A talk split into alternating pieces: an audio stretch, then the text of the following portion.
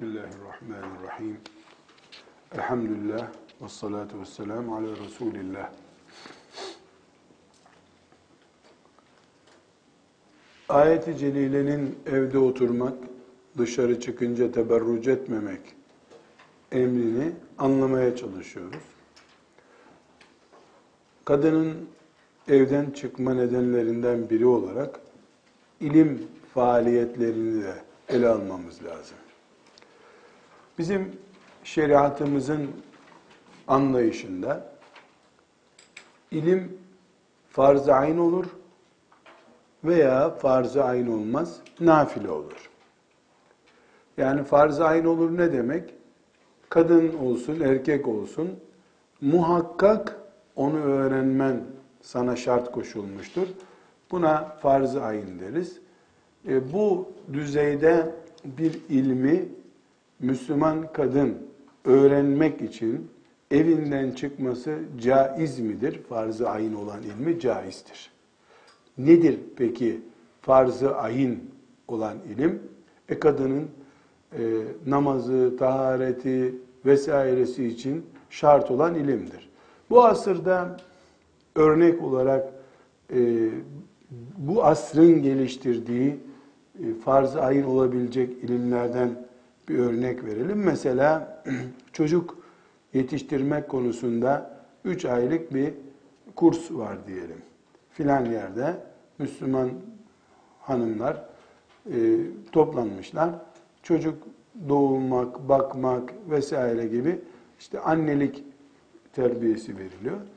E, bu konuda kendisini yetersiz bulan bir Müslüman hanım oraya gidip bir şey öğrendiğinde daha iyi çocuk bakacak, eşine karşı görevlerinde daha ciddi olacak gibi farklılıklar söz konusuysa bunu da şart olan, öğrenilmesi gereken ilimlerden diyebiliriz. Ama mesela tefsir dersine gitmek farz-ı ayin değildir.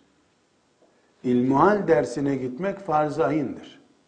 Hadis dersine gitmek farz-ı ayin değildir akide dersi varsa ilmihalden farklı olarak ve onları bilmiyorsa Müslüman hanımefendi o farz-ı ayindir. Yani bir şeyin zaruri olması başka, kültür, ilim, bilim gibi bir isimle anılması başka bir şey. E, ikisi arasındaki farkı nasıl tespit edeceğiz? Kişiden kişiye değişiktir bu. Yani e, bir hanımefendi vardır, hiç ilmihal bilgisi bilmiyordur onun gidip bir yerde ilmal öğrenmesi için farz-ı ayin deriz. Eşi izin verse de vermese de e, şartları zorlasa da zorlamasa da gidecek deriz. Ama öbür taraftan hanımefendi ilmihalini biliyordur. Fakat filan hoca çok iyi tefsir dersi anlatıyordur. İşte Meryem suresinin tefsirini okuyacaktır mesela. Ali İmran suresinin tefsirini okuyacaktır. Eşi izin veriyorsa, filan zorunlu işleri yoksa diye o zaman şarta bağlarız. Buradan şu anlaşılıyor ki biz ilim deyince hangi türünden diye soru soruyoruz. Farz olan türü mü, farz aynı olan türü mü, nafile olan türü mü? Ama bütün ilimleri e, gerekli görüyoruz. Kadın için, erkek için, kadına, erkeğe, herkese ilim gereklidir diyoruz. Fakat şu kadar ki e, kadının kendisine farz olan şeylerden veya Allah'ın yasaklarını ihmal etmekten taviz verme anlamında bir gevşeklik gösterecekse ilmi buna bahane edemeyiz diyoruz. Burada hanımefendiler e, zamanımızın enteresan gelişen e, uygulamalarından biri diploma elde etme hastalığı kızlarımızın.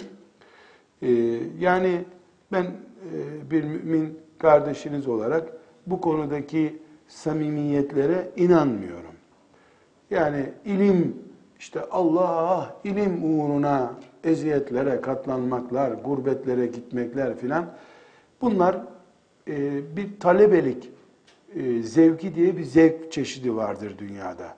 İşte otobüse binersin, elinde kitapların filan böyle e, kulağında da MP3'te bu arada şarkı türküsünü dinliyor. Ama aklında da imtihan hep böyle. Şunu kazandın, şu puan verdi, vermedi. Bu bir talebelik dönemidir insanda. Bu dönemi yaşa, yaşarken şeytan işte ilimler sana kurban, bütün ilimler senin için filan gibi zevk e, tattırabilir. E, bu ilahiyat ilminde de olsa, başka ilimde de olsa mümin kadın dininden, kadınlığından, genç kızlığından, şahsiyetinden feragat ederek, tavizler vererek ilim öğrenmez. Böyle bir ilim ne işe yarayacak? Çünkü e, biz ilmi Allah'a daha iyi kulluk yapmak için elde ederiz, elde etmek isteriz. E bu daha iyi kulluk yapmak için biraz haram işleyelim. Denir mi hiç? Zehir yiyerek e, şifa bulacağın hastalık olur muymuş? Bu açıdan genç kızlarımızın e, dadandıkları bu diploma hastalığına biz tabii körü körüne kızlar aman okumasın, erkeklere baş kaldırırlar gibi e, eski ecdattan bir kısmına mahsus olan bir anlayış da var. Bunu da reddediyoruz. Yani kızlar okursa buyur kocacığım demezler evlenince. Bu da cahilce bir şey. Ne alakası var? Hayır, kızlarımız okusunlar ama dinlerinden kırpıp diploma almak için değil.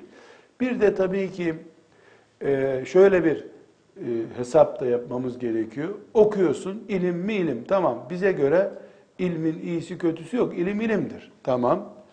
Sen bu ilmi öğrendin, dört sene sonra aldın diplomanı ne olacak? Ne olacak? Sana sadece memur olma hakkı tanıyor bu. Hayatına bir kültür katmıyor veya işte sağlığına bir ilavesi yok. Sadece diploman olduğu için e, bu diplomayla memur olma hakkı tanıyor. Bu da ilim değil. Bu sebeple tıp tahsili dışında ve tıbbın yan kolları olan branşlar dışındaki e, ilim taleplerinin ne kadar samimi olduğunu elbette insanların kalbine hükmedecek şekilde e, reddedemeyiz biz. Yani yok yok yok senin kalbinde samimiyet yok diyemem ben kimseye. Böyle bir şey iftira olur, su izan olur, caiz değil. Ama genel olarak baktığımızda mesela bu soruma cevap bulamıyorum ben. Bu bölümü okudun mu ne olacak? 10 sene sonra bunlardan kaç harf senin aklında kalacak? Çocuk doğururken sana lazım mı? Eşine karşı lazım mı? Bu bölüm hovarda boş bir bölüm. Sen bu bölümde niye okuyorsun? Başka bölüm kazanamadığın için. E bu ilim değil ki. Sen bir defa dört sene hayattan kopmak, yeni yeni arkadaş çevresi edinmek gibi uçuk uçuk başka niyetlerin var. Bunları gizlettiriyor şeytan. Güya ilim sevdasına tutuyor seni. Ama elbette e, tıp ve tıbbın alt katları olan branşlarda bir zaruret var. Şeriat ilimleri açısından kadınların öğrenmesinde zaruret var. Onun dışındaki bölümler e, kesinlikle e, bir anlam ifade etmiyor. Elbette zararlı ilim olmaz. Ama kadının kadınlığından taviz vererek elde etmesine değecek çapta karlı bir ilim var mı? Konuştuğumuz budur bizim. Yoksa e, bulmacada doldursan nihayetinde bir kültürdür. Ona bir itirazımız yok. Başka kadının evden çıkmasını ilgilendiren konulardan biri de kadının cihatla ilgili e, tudumudur kadının cihadı meselesinde e, farklı bir ders inşallah zannediyorum önümüzdeki derslerden biri kadının cihadı dersi olacak. Her halükarda burada başlık olarak ilgilendirdiği için tekrar edelim. Kadının cihadı ona farz değildir. Kadın cihad etmez ama kadına cihad haram da değildir şartları tıpkı o davetlere katılmakla ilgili saydığımız şartlar gibi şartlar yerine getirildiğinde kadın cihad edebilir. Kadının cihadı fıkhı bölümünde e, onu inşallah görüşeceğiz. E, kadının cuma namazını konuşmuştuk hatırlıyorsanız namazda kadının farklılıkları ilgili. Demişti ki kadın cuma namazı kendisine farz değildir. Kılarsa öğle namazı kadından düşer.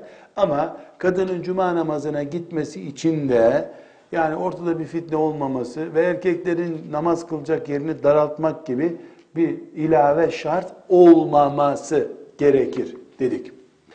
Bu cuma ile beraber bayram namazlarını da konuşmamızda fayda var.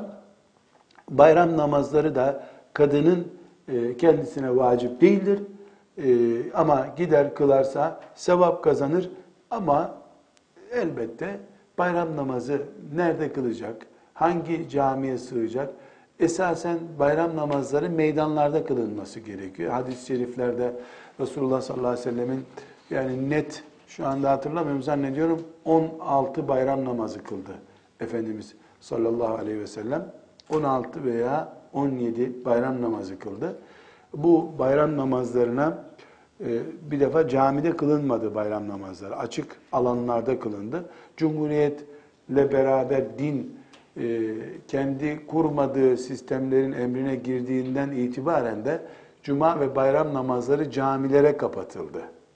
E, camilere kapatılınca Müslümanlar mesela bir şehirde 100 camiye bölündüler yaklaşık olarak diyelim. İstanbul'da bu 3000 camiye bölündü zaten. Ee, her camide cuma kılındı, bayram kılındı. Aslında camiler cuma kılınanlar ve kılınmayanlar diye ikiye ayrılır. Kadınların e, şimdi bütün bu yoğunluk ortamında bayram namazına gitmeleri demek, yani erkeklerle karmaş dolmaş olmaları belki bir yolla önlenir.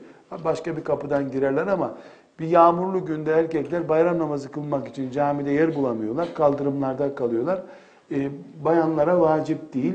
Bu incelikleri e, şüphesiz dini yukarıdan yönetmek durumunda olan işte Diyanet İşleri gibi görevliler çözmeye çalışıyorlar ama e, bu sefer de e, feminist bir anlayışla bütün sorunları bitmiş gibi kadınlar camiye gelecek, Allah'ın izniyle bunu da halledeceğiz gibi bir edebiyat e, ihtiyacı hissediyorlar. Bu da bir aşırılık.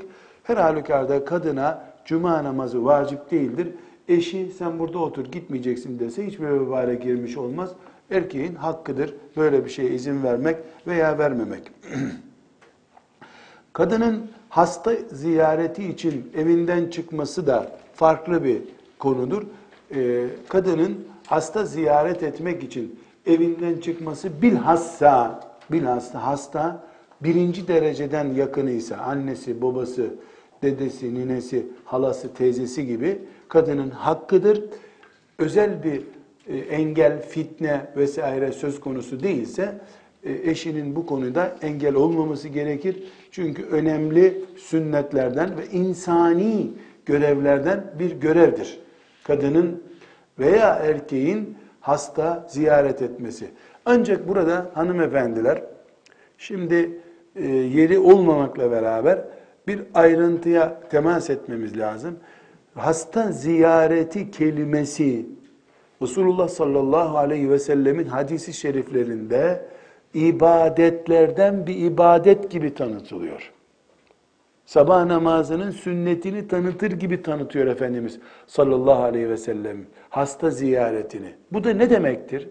Nasıl sabah namazı niyetle ve abdest alarak, şartları yerine getirilerek, kıbleye dönülerek yapıldığı zaman ibadet oluyor. Aksi takdirde sportif bir faaliyet gibi kalıyorsa, nasıl böyle bir gerçek varsa, aynı şekilde Resulullah sallallahu aleyhi ve sellemin emir buyurduğu ümmeti olarak da biz bu emrini başımızın üstüne koyduğumuz hasta ziyareti konusu bir ibadettir.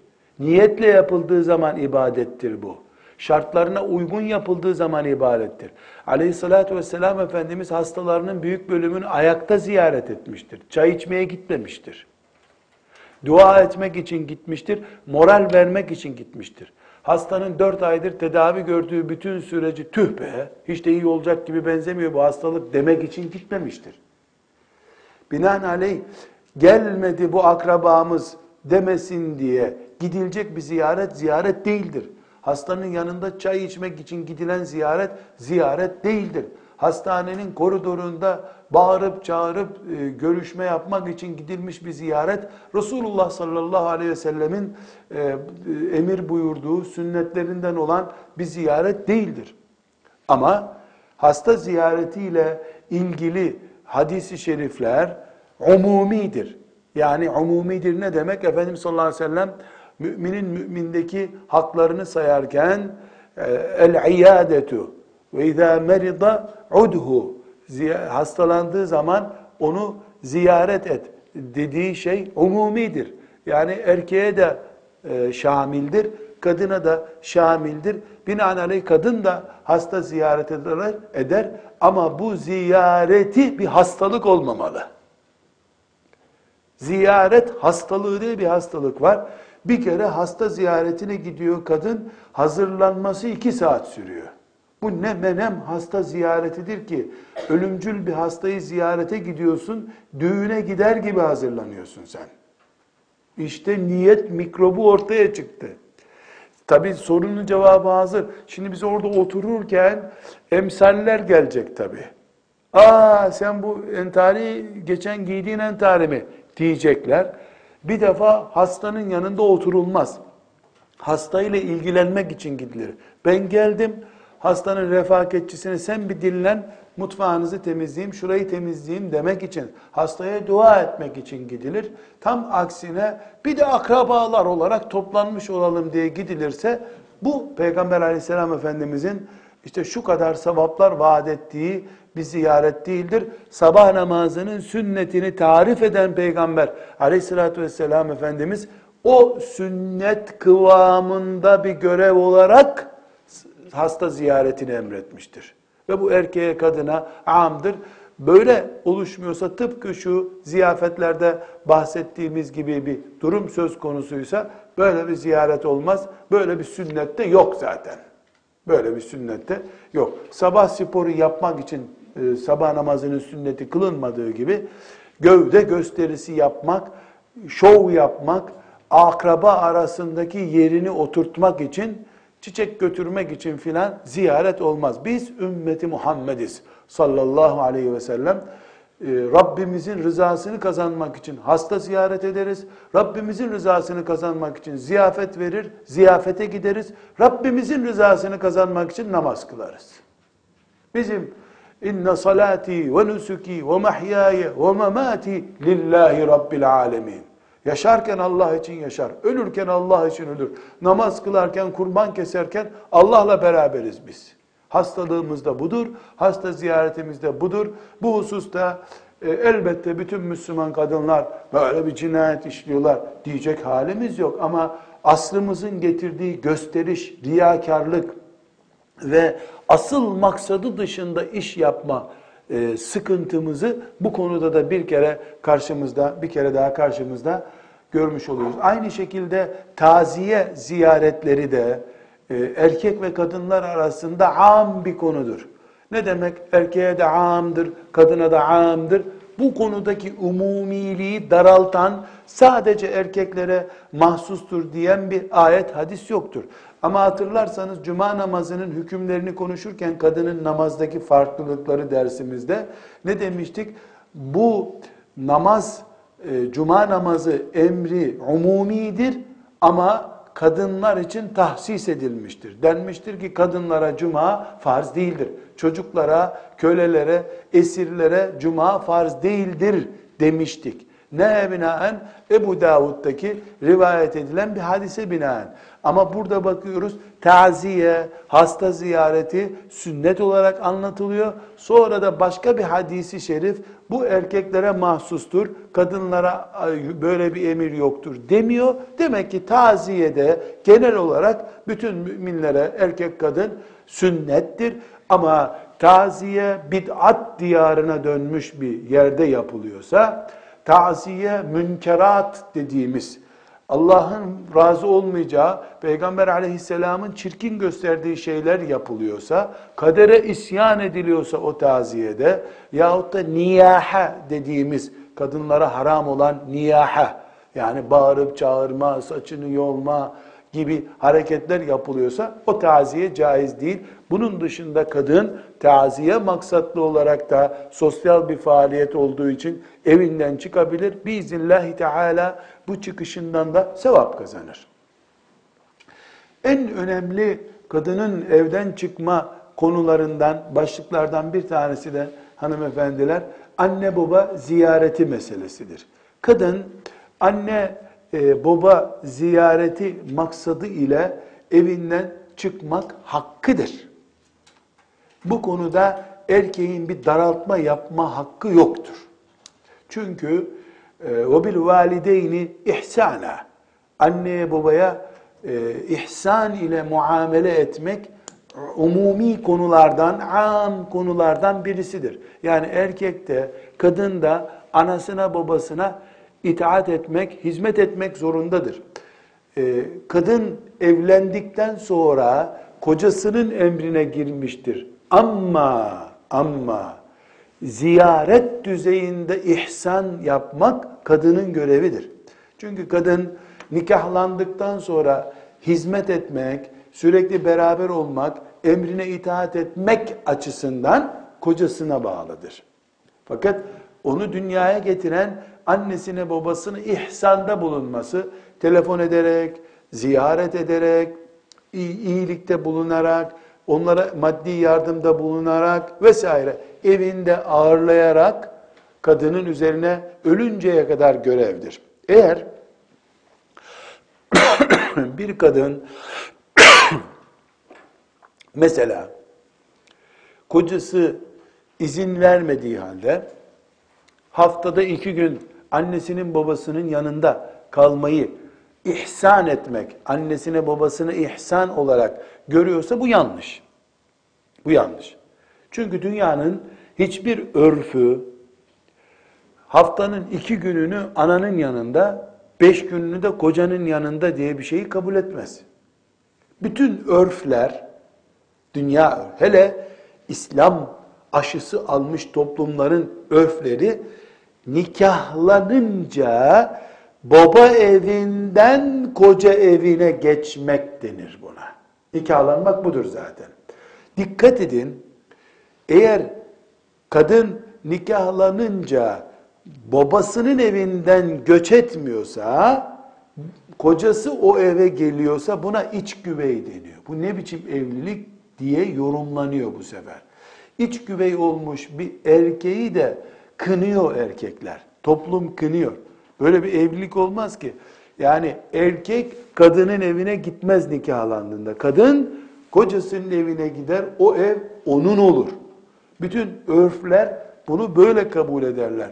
Dolayısıyla bir kadın annesine babasına ihsan emrini Allah'ın ve bil valideyni ihsana. Anana babana ihsanda bulun. Yani ihsanda bulun ne demek? En üst düzeyde saygı ve hürmette bulun, emrine itaat et demek. Ama nikahlanınca bu yedi gün emirlerinde kaldığın ananın, babanın, haftanın yedi günü kaldığın tarz bitmiş demektir. Bundan sonrası gönül almaktır, telefon etmektir, ziyaretleşmektir. Bu ziyaretleşmenin boyutunu abarttığında kadın, kocasının bunu önleme hakkı vardır. Mesela İstanbul'un Eyüp semtinde yaşayan bir aile, kadın koca, e, Ali Bey köyde de annesi babası var diyelim. Ali Bey köy ile Eyüp arası ya da Ali Bey köy aynı ilçe, onu örnek verelim. Mesela Eyüp'ten e, Fatih'e geçiyor. Fatih'te oturuyor annesi babası. Evlendi, Eyüp'te ev aldılar. Kaç kilometre? 5 kilometre.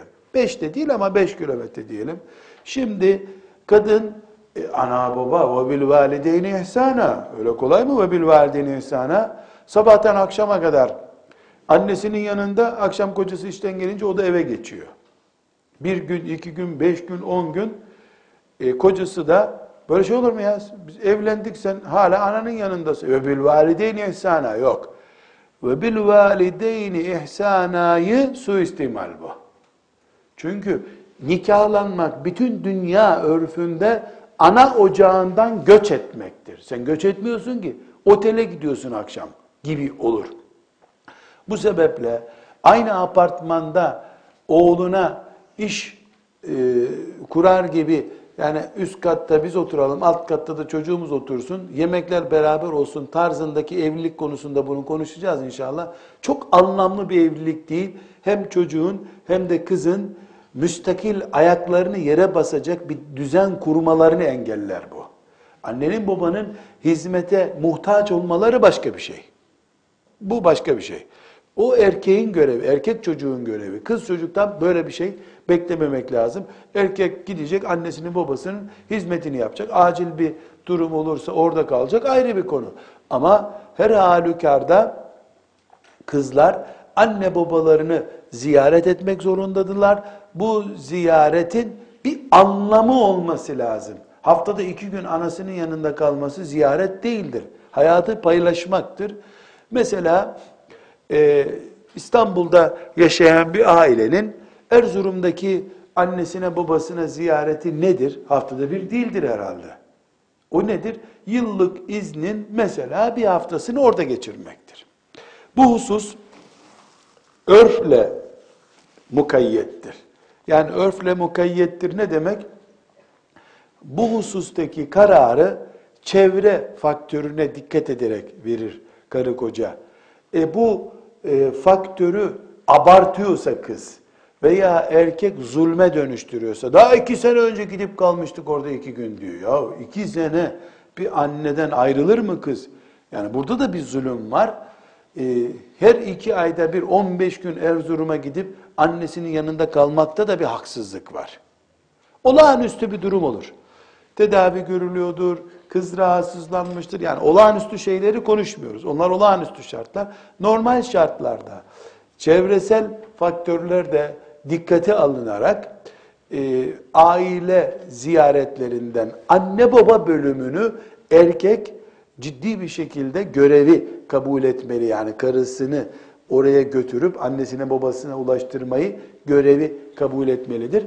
Burada e, nikah bölümünde temas edeceğiz ama burada özellikle bu ziyaret fıkhında konuşmamızda fayda var. E, evlenirken erkek veya kadın birbirlerinin güzelliklerine, fiziksel farklılıklarına rıza gösterdikleri, tamam bu benim aradığım kız veya aradığım erkektir dedikleri gibi örfün bağlayıcı bu baskısına da dikkat etmelidirler. Şimdi mesela örnek vereyim. Ee, Anadolu'da e, yaşıyoruz. İslam toprağındayız elhamdülillah. Yani hilafet olmuş, İslam'ın merkezi olmuş topraklarda yaşıyoruz. Ama örf ciddi bir şekilde İslam'ın bütün bu e, gücüne rağmen sıfırlanmış değildir. Şimdi Anadolu'da e, yaklaşık hatırlıyorum 23 çeşit mine etnik yapı varmış. Yani Lazı, Kürdü, Türkü, Rum kültürü, Çerkezi, Manavı bu şekilde 20'den fazla olduğunu hatırlıyorum da 20 tam kaç bilmiyorum. Farklı etki. Mesela e, işte bir A e, etnik yapı yani ne demek? Irk olarak şuradan geliyor. B etnik yapı. Bir bakıyorsun ki aralarında çok enteresan bir fark var. Birisi mesela en basit örnek misafirle oturup yemek yemek onlarda zevk. Öbürü de misafir oturtuyor, o doymadan sofraya oturmuyor. İkisi de bu Anadolu kültürü. Yani bir, mesela bir eve giriyoruz biz, e, evin erkek çocukları böyle çakı gibi bekliyorlar. Ya gelin siz de oturun. Yok. E babasına diyorsun bu çocuklar da otursun. Sen ye hoca sen sen sen buyur sen buyur boş ver. Çocuklar böyle jandarma gibi bekliyorlar. Sonra öğreniyoruz ki bunlar filanca etnik yapıdanmış. Onlar da misafire hizmet etmek ibadet gibi kabul ediliyor. Yanlış bir şey de değil aslında. Öbür tarafta herkes oturuyor sofrada yer bile kalmıyor. Dur dur dur dur filanca çocuk geldi başlamayın. O evin küçük çocuğu da geliyor. Herkesi bir arada görmek aile reisinin hoşuna gidiyor. Misafir ve e, aile. Bu da bir kültür, bu da hoş bir şey hakikaten. Yani bunun gibi mesela e, Türkiye'nin e, batısına doğru gidildikçe, Trakya bölgesinde yanaşıldıkça, yani anne babanın kız çocuğuna bağlılığı e, biraz daha mesafesi yakın hale geliyor. E, doğuya doğru gidildikçe, Yani mesela Ankara'dan öteye doğru gidildikçe bakıyorsun kızı verdik, kızı verdik. Yani gelirse bir daha bayramda görüşürüz inşallah. O mantıkla veriliyor. Şimdi e, kızı verdik gitti diyen bir doğu mantığından ki burada tam teslim ettim ben kızımı diye bir güven verme söz konusu. Bunun da makul tarafı var gerçekten. Çok güzel bir şey. E, batı tarafındaki e, Ege'den e, bir aileye bakıyorsun. Kızımı sana satmadım ya diyor. Evlendiniz sadece diyor. Şimdi aynı toprakta, aynı ezanı dinleyen, aynı namazı kılan iki kültür. Biri kızı verdik gitti diyor. Öbürü de kızımı sana satmadım ya ben diyor. 15 gün oldu hala getirmedin kızı bu tarafa diyor. Ya ben İstanbul'dan İzmir'e şimdi Aydın'a, Muğla'ya 15 günde bir, 3 gün oraya mı gideceğiz? E benim kızımı özlerim ben diyor. Yani kızını evlendiriyor, kopmuyor kızından. Erzurum'daki de 3 gün sonra arası onu, ne oldu bir şey mi oldu, niye aradın diyor. E özledim seni, telefon ettim. Bu bir örf, örf dediğimiz bu işte. Böyle televizyon seyretmek falan değiştirmiyor bu örfü kökten. Şimdi e, böyle bir kültürün kızı mesela Türkiye'nin batısındaki A veya B bu kültürleri ne övüyorum ne tenkit ediyorum. Beni ilgilendiriyor. Beni şeriatım ilgilendiriyor. Şeriatım da bu hakka dikkat et diyor. Sonra da diyor ki örflerden e, kaldıramayacağın şeylerin kızını alma diyor. Kıza da diyor ki bak bu adam doğulu. Kendi anası üç senede bir gidiyor anasının yanına. Üç senedir gitmemiş ve ayıplanmamış. Bu da hasretini bağrına gömmüş. Ben evlendim bir defa diyor. Bunun oğlu da seni anana üç sene götürmeyebilir. Diploması var, arabası var diye hemen evet deme bunun evlilik teklifine. Örfler birbirimizi çok ciddi bir şekilde etkiliyor. Buna dikkat etmeyen sonra başına bela alıyor. Bu sefer kabahat İslam'ın olacak. Bu sefer kabahat kötü damadın olacak. E bu damat e, annesinden babasından gördüğü hayat tarzını değiştiremez ki.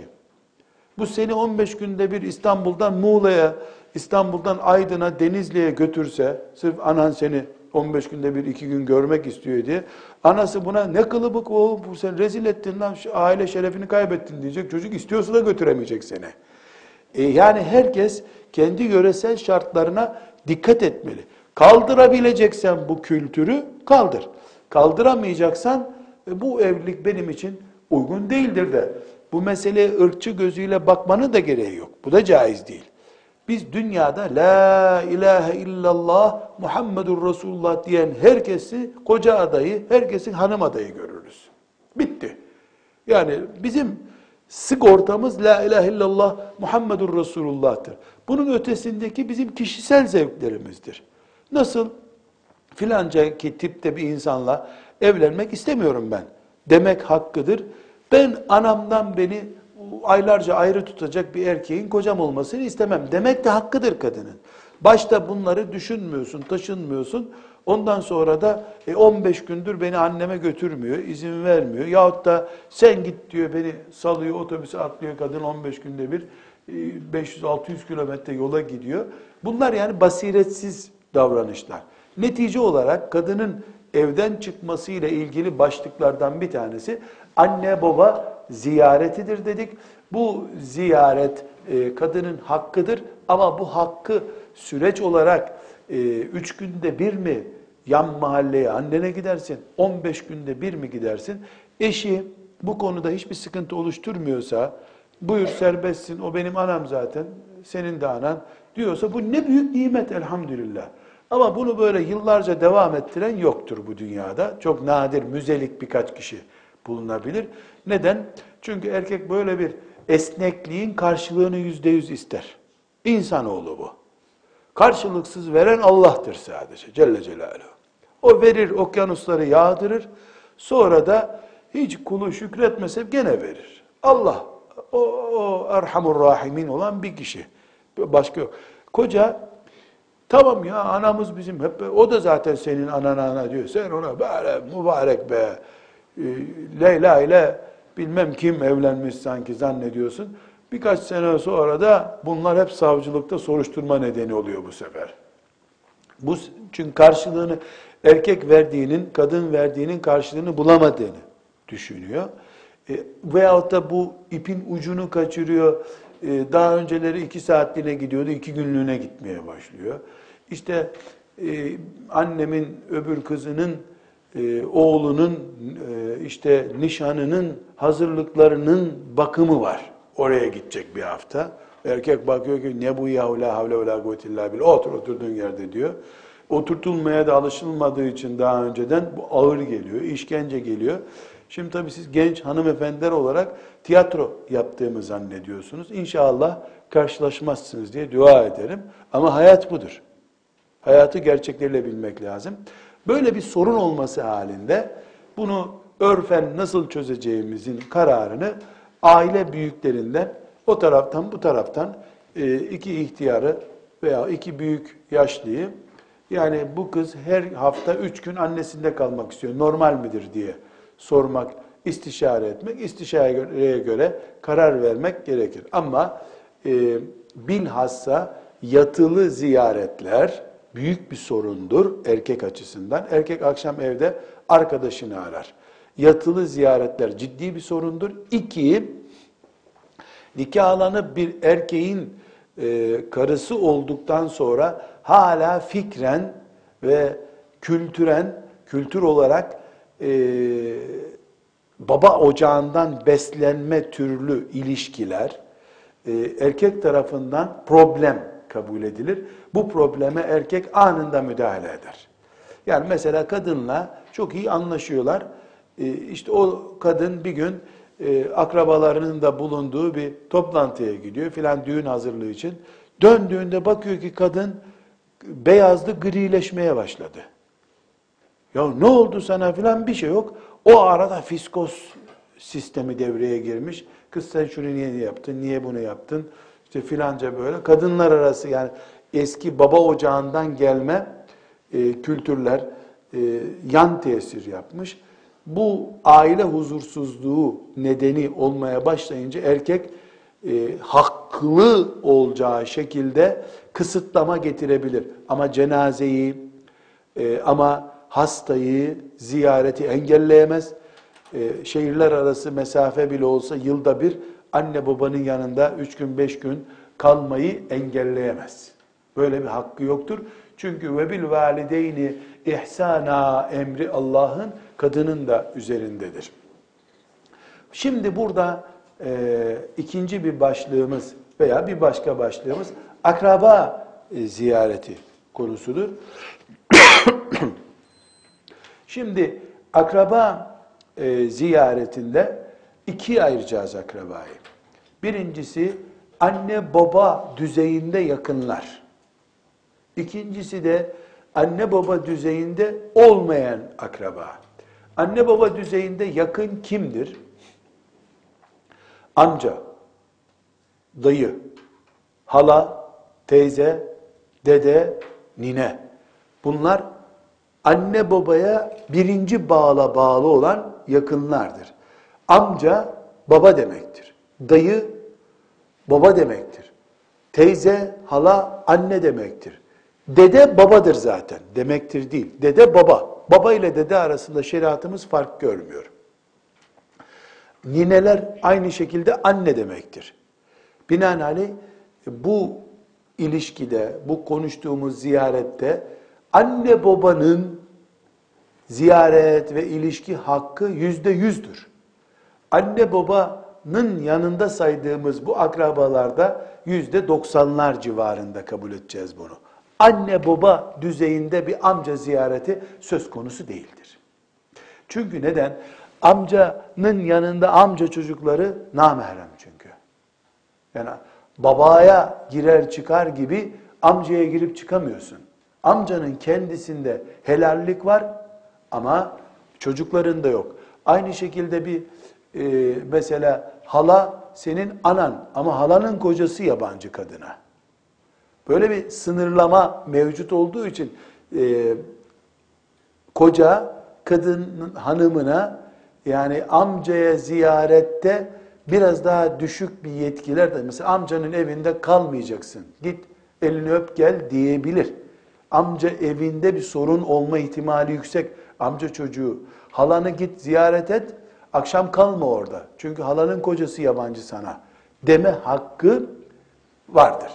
Burada diğer akrabalara gelince mümkün olduğu kadar gerektiği kadardır ziyaret hakkıdırın. Daha fazlası için yani bunu da aralarındaki muhabbet, ülfet, şer'i kaidelere uymadaki titizlik belirleyecek bunu.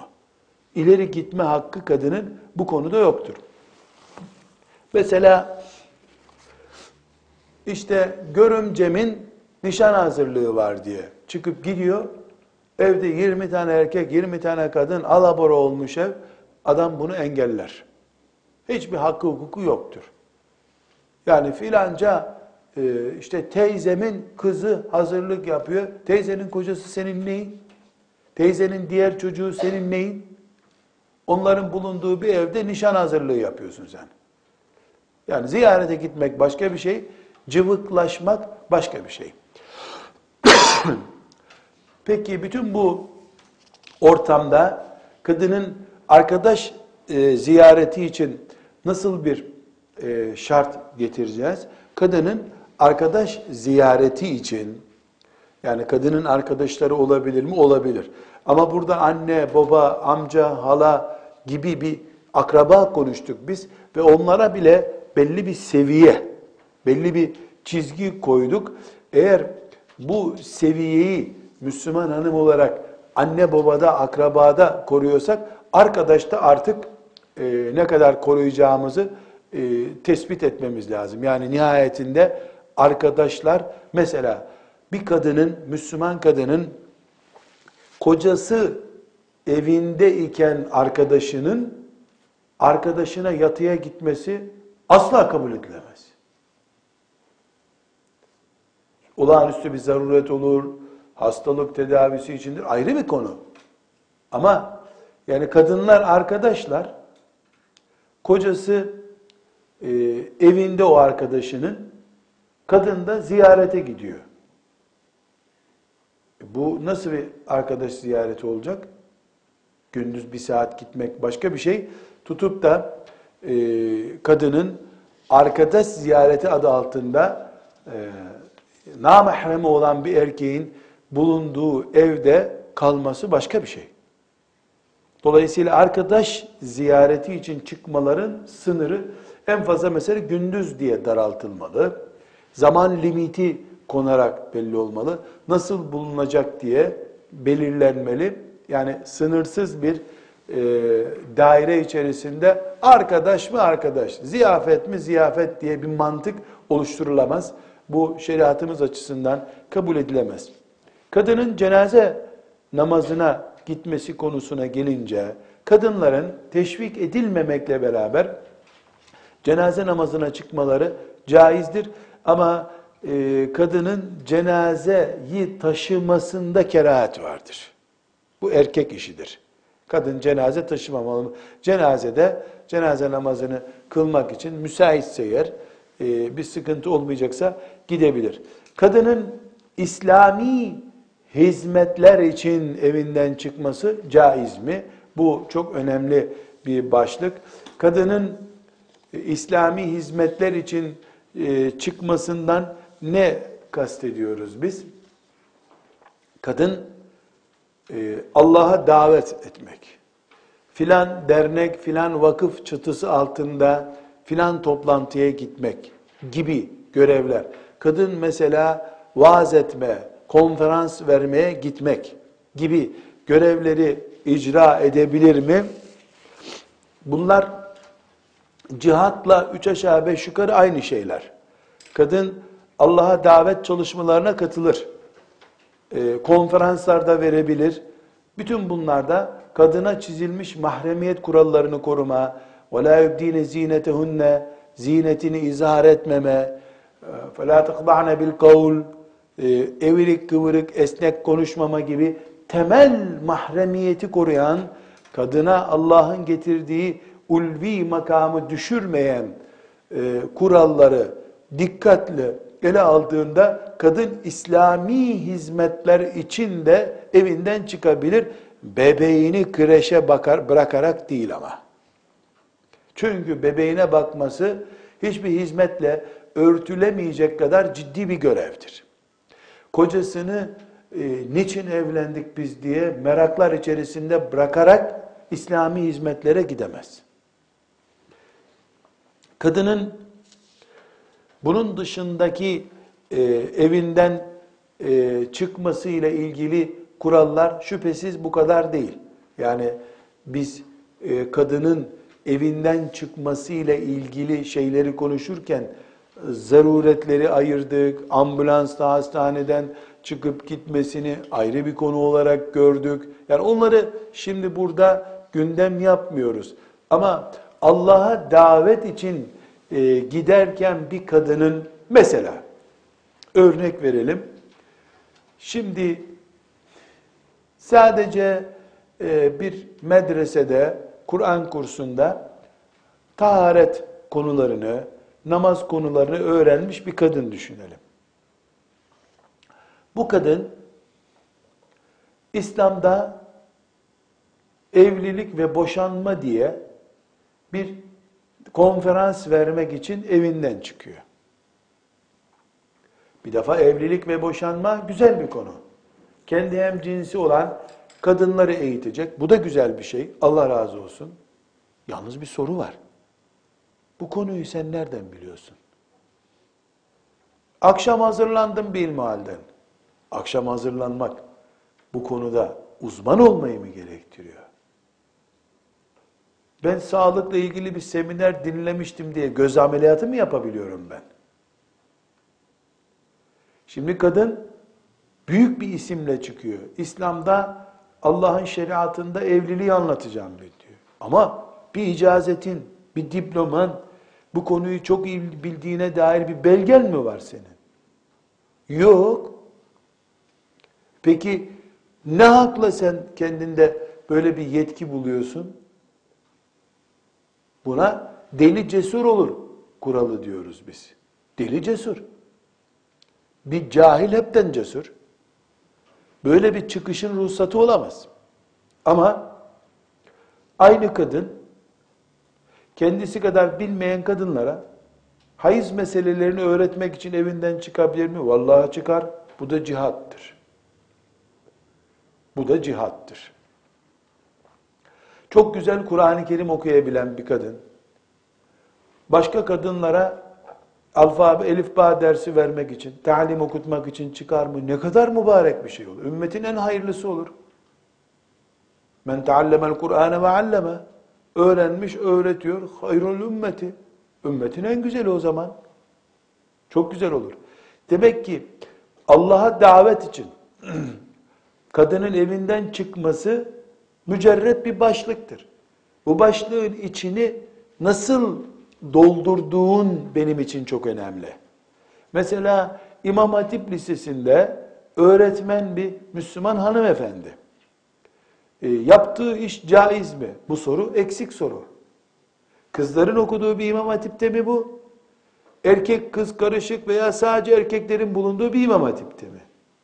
23-24 yaşında henüz evlenmemiş ve üstünde de belli kanun şartlarından dolayı e, peçe bulunması mümkün olmayan, zaten ders peçeyle yapılması mümkün değil, ferace ile yapılması mümkün değil neredeyse.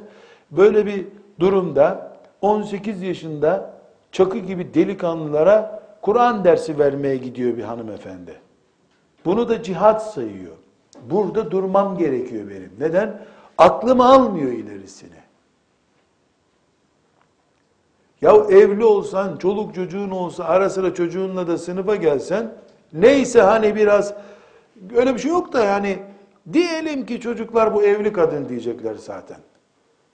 Çakı gibi delikanlıların ortasında, e, aç ağzını metti muttasıl öyle olmaz, ihfa böyle olmaz diye saatlerce ders vermesi bir kadının ne kadar Allah rızası için, İslam'a davet için kılıflandırılabilir bir iştir.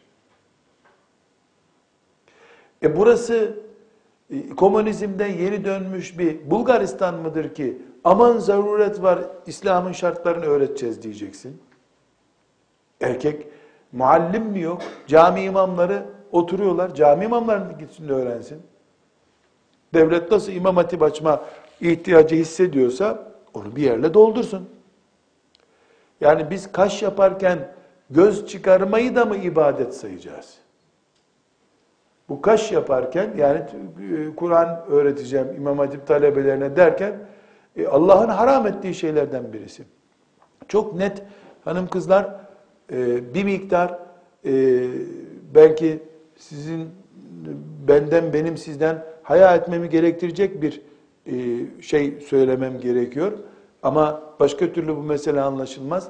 Müslüman bir hanım kızımız İlahiyat Fakültesinden mezun veya başka bir yerden mezun erkek talebelere Kur'an dersi veriyor. Bunu konuşuyoruz İmam Hatip Lisesi'nde veya başka bir yerde. Orada Allah'ın kitabını öğretti. Beş kişi de hafız oldu diyelim onun verdiği ders sayesinde.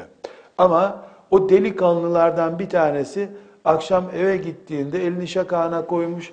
Bizim Kur'an hocasının maşallah var fena bir kadın değil diyorsa affedersiniz. Değdi mi orada Kur'an öğretmeye bu şimdi? Onun dudak hareketlerine takılıp kaldıysa bir delikanlı, bu Allah'a davet Kur'an'a hizmet diye isimlendirilemez. Allah'a davet Kur'an'a hizmetten deşarj olmak denir buna.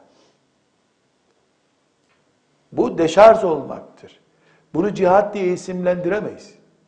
Öbür taraftan da yan binada e, gencecik 17 yaşında kızlara 25 yaşında ya da 23 yaşında henüz askerliğini yapmamış erkek biri Kur'an dersi öğretiyor. Orada da bunun böyle ters tarafı var.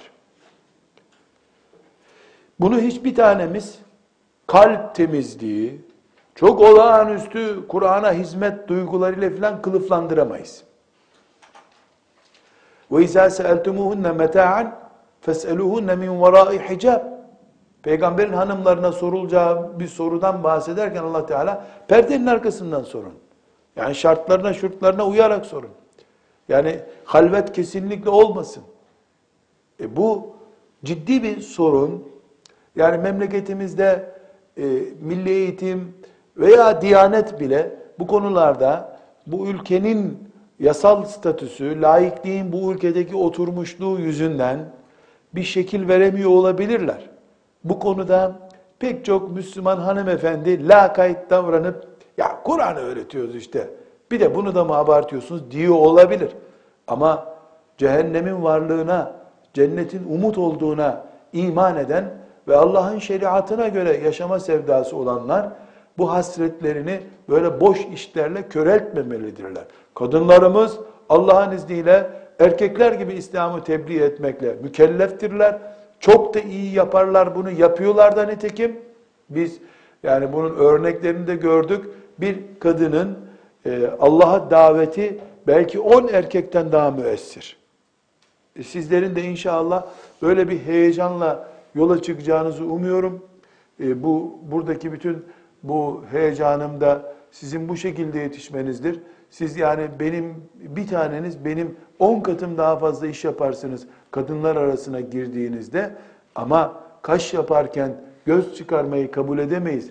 Yani bir delikanlının kendisine Kur'an öğreten veya siret-i nebi öğreten hocasını akşam düşünmesi e, hiçbir şeyle kapatılabilecek, hiçbir hizmet adıyla kapatılabilecek bir e, açık değildir. Çok büyük bir uçurumdur bu. Veya ters şekilde.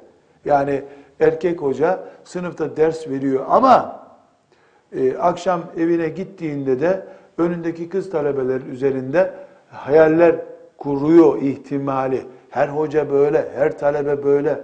İftira olur. Bunu Allah muhafaza buyursun. Böyle bir şey ağzımızdan çıkaramayız.